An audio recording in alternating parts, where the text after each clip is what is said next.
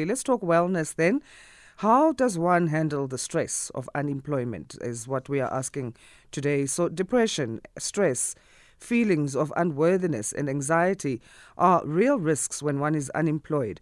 Attending interview after interview and receiving rejections, or worse, hearing nothing, can be discouraging, especially when the interviews seem to go well, and feelings of frustration and anger and depression can develop. So, how uh, do we navigate this uh, issue? We're joined by Nicky Rowbotham, who is a business leader working with individuals also to align their energy to support the life they want to live. She's also an author, speaker, and alignment coach. Nicky, welcome back. How are you this morning? So good yourself, Asanda. Thank you so much for having me. It's a pleasure. Thank you for making time for us. Unemployment, it's, it's a challenge that we have in the country. So, uh, how does one navigate uh, through the stress that comes with unemployment? I mean, we're talking about even feelings of depression and feelings of unworthiness that can come with it. it it's such an incredibly tough period to, to work through and deal with because there's often that sense of shame that can come through of not having work, of not having a job. And I think the biggest thing is to start with really owning the situation where it's at because too many people keep silent. Mm. And that actually compounds the problem.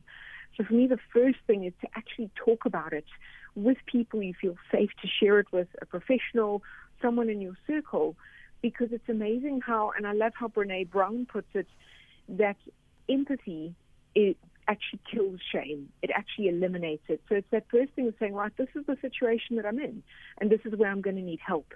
Because we often don't ask for help to support us, to be there when mm. we're struggling. Um, when we are feeling like, you know, there's so much going on, and to your point, it can create depression and anxiety and all of those other emotions. So we have to be able to release that sense within ourselves. So I often say to people, talk about it, journal about it if you don't feel safe talking to others about it, and then start to move that sense through you as well. Get out and go for walks, get into nature. Um, because it's so hard when you deal with that sense potentially of unworthiness of not being enough. And then, as you say, going for interview after interview and maybe nothing's coming through. And you do sort of sink into that space of, oh, it's not working out for me. Mm. But I often say to people, one of the best phrases you can use in good times and bad times is this too shall pass. And you just keep taking those small steps, that process of accretion, like what's the next most important thing I have to do? Whether it be, right, send another CV out to this person, reach out to this person, my, my sort of contact list. We have to be able to create that action to build the momentum to prevent that overwhelm within our lives because it's so easy to sink into that space. Yeah, and we'll touch uh, some more on that, that creating of a momentum, because life does continue in the meantime, you know, while we're going through what we're going through, uh, if it is unemployment.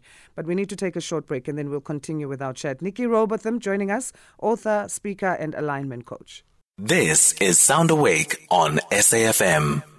We're talking on our Wellness Corner about how to handle the stress of unemployment and all the other feelings that come with it with Nicky Rowbotham, business leader, author, speaker, and alignment coach. So, uh, when we're saying uh, we're starting with owning the situation, you need to talk about it, Nicky. There is the day to day and building that momentum. How do we deal with the day to day questions that may come, like, how will I pay my bills?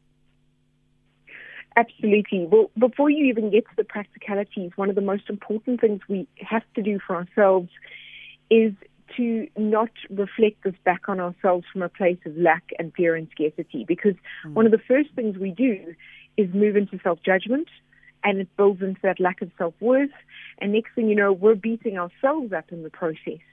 And if we, we're not sitting in that centered space for ourselves, it's so hard to take that action from an aligned space to really support ourselves to then go out and find the means to then pay those daily bills.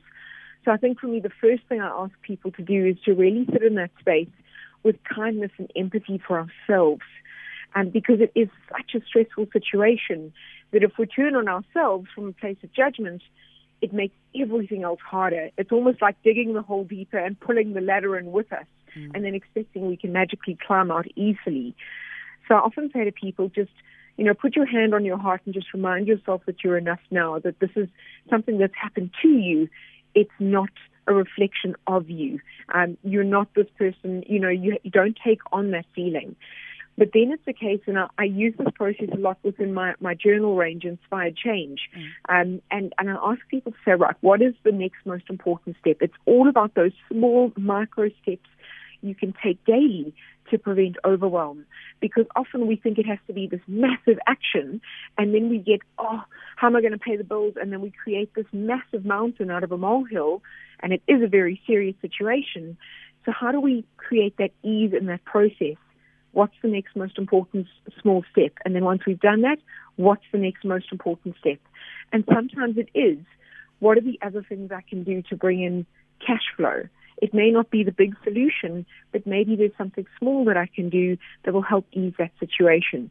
But when we do that and we take that action from a, a centered place of enoughness within ourselves, it's amazing how it almost starts to build a lightness within that momentum and it does start to, to flow a lot more easily, which then when we're sitting in that interview space, all of a sudden we're coming from a grounded, centered, sure place. Mm. And that sets us up for a far better experience when it comes to the interviews. We're not sitting in fear and scarcity and lack and desperation for that job because that's the easiest place to go when we do have bills to pay. Yeah. What, uh, what should be part of the checklist uh, for us when we are those people close and around the person who's dealing with unemployment and we're not necessarily dealing with it ourselves? I think for me, the most important thing is to listen because often we, we jump straight into solution mode, like, what can I do for you? And I often use the tool within that space when, when we've been listening, actually ask the person, what do you need from me in this situation? and they can then say, just listen, I need advice, mm. or actually it gives them an opportunity to ask for help as well. But often, you know, we can compound a person's shame when they're sitting in that space of shame and they, they end up in that shame spiral when we assume we know better for them and we, we then impose our solutions on them. You know, it's a case of do you need advice? Do you need me to listen? Or how can I help? I think just being there um, is the most, and holding space for that person for whatever comes through for them is one of the most important things. But check in regularly with that person because it's amazing how we can flow through different emotions, mm. you know, during the course of a week when we're on this journey. And so sometimes, you know, they may need different things each time we check in. Absolutely. So let's talk about how we connect with you, uh, Nicky, on social media and your uh, books that we need to get copies of. Perfect. The most, the easiest places are my website, nickyrowbotham.com, and on Instagram at, at nickyrowbotham. Um, all of the links are there, whether it be books, um, coaching, support. Um, I've now got a, a, range of meditations that have come out to help people tune back into their sense of self-worth. All of them so easily accessible for people to be able to support them on their journey. Okay. Well, thank you so much, and always great uh, chatting to you in our wellness corners. We appreciate you once again. Likewise. Thanks, Asanda. Nicky Rowbotham is business leader, author, speaker, and alignment coach discussing our wellness topic of how to handle the stress of unemployment.